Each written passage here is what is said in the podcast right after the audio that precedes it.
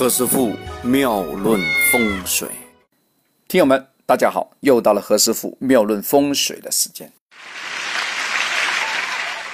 我们昨天讲这个电商和电影的一些情形啊，有些朋友呢在微信说：“哎，何师傅啊，你讲的真对哎，啊，真的那么回事。”他说他的手机啊就是那年换的，哎，你看多准呐！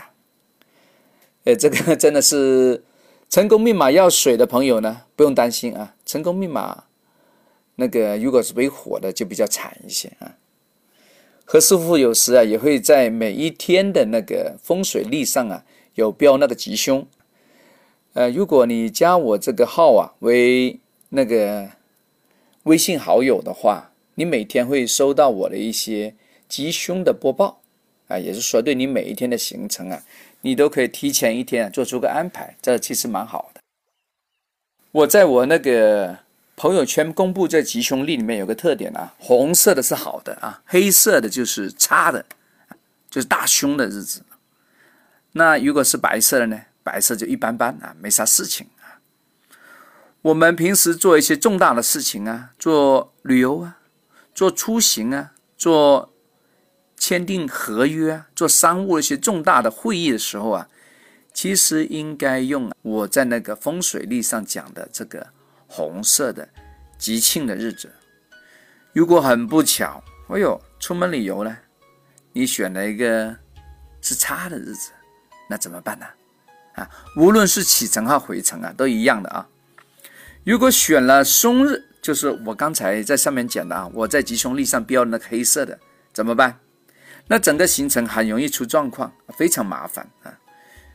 举例啊，汽车坏掉了，打不着火了，呃，刹车盘不灵了，或者说电池没电了，哎，哔哩吧啦很多事情啊。要么就过关的时候突然才发现自个的那个证件没带，啊，我的天哪！航班呢，现在要提前两个小时到机场是吧？你你都人家都上满了，人家还广播还叫你名字，你都还没出现，为啥呀？你迟到了，那反正是障碍重重啊。所以，我可爱的听友们呢，你做出行的时候千万不要选凶日。刚才我讲了一堆啊，哎，有时呢没办法选择啊。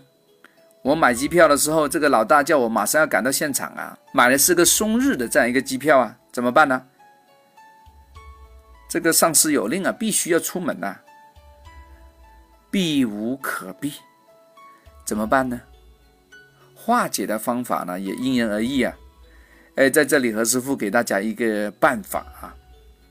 其实念经可以化解，特别在那个旅行途中啊，有一些朋友迷路了，找不到方向了，你可以念经啊。念完了之后呢，要做个呼唤的动作，要召唤他。你 你那个迷失方向的朋友啊，可能就收到这个另外一个层次的呼唤啊，但是收到你这个 这个意念的电波啊，他就回来了。哎，这个是个高招啊。那有些朋友就好玩了，他说何师傅，你这个对塞车有用吗？哎，大家可以尝试一下看看啊。我听说蛮有用的啊，在大塞车的时候啊。在这个春节啊、中秋啊、五一啊放长假的时候，大家可以尝试一下啊，啊，将你最拿手的这个经文拿出来念一念啊，念它一百零八遍啊，我相信一定有好的效果，因为你的这个念经里面这个频率啊，承载一个非常好的祝愿，不可小看哦。刚才我们讲的是旅行啊，如果去了别的国家啊、别的一个城市啊，新的没去过的，有个动作。叫什么？叫河水土，也叫服了水土。你到达酒店的时候啊，其实你要喝一下当地的水。哎，现在有些酒店呢，其实在大堂里面就有一些水，那个水啊是经过净化的，直接从水龙头出来的，那个也可以喝啊。啊，不过呢，如果你不是很确定的话，你还是买那一支一支装的纯净水就可以了。啊，矿泉水当然也可以了。一般那些酒店啊、酒楼啊，它都有免费那个水，你喝那个水也行。大家可以先喝一口，代表呢服了这地方的水土，相当于说你跟这里的土地啊，你跟这里的神灵啊，跟这里的风俗啊，打了个招呼，就是 “hello”，我来了啊，向他们打个招呼。如果可以的话呢，大家对一些冷的水啊不是很适应啊，也可以拿酒店里面的一些那个壶啊，都备有一些壶的啊，是电热的，哎，自个烧水来喝也行。这样对于有些那个气喘的，或者说那个喉咙不舒服的朋友啊，可以减少因为那个温度的变化引起那个喉咙的不适啊，这个也是个非常好的办法啊，就服了水土。